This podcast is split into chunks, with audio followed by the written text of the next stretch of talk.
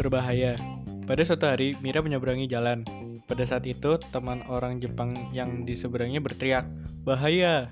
Mira berhenti meskipun dia tidak terlalu tahu apa yang ber berbahaya. Lalu ada mobil yang bergerak dengan kecepatan tinggi di depan mobil Mira. Hari selanjutnya, Mira bermaksud untuk parkir di tempat parkir. Lalu teman orang Jepang di sebelahnya berteriak, "Awas menabrak!"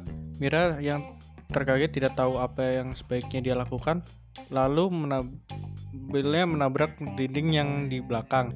Mira berpikir teman orang Jepang yang aneh, kenapa dia tidak berkata berbahaya atau injak remnya atau tidak berkata sama sekali. Lalu dia bertanya tentang apa yang dikatakan orang Jepang pada situasi tertentu.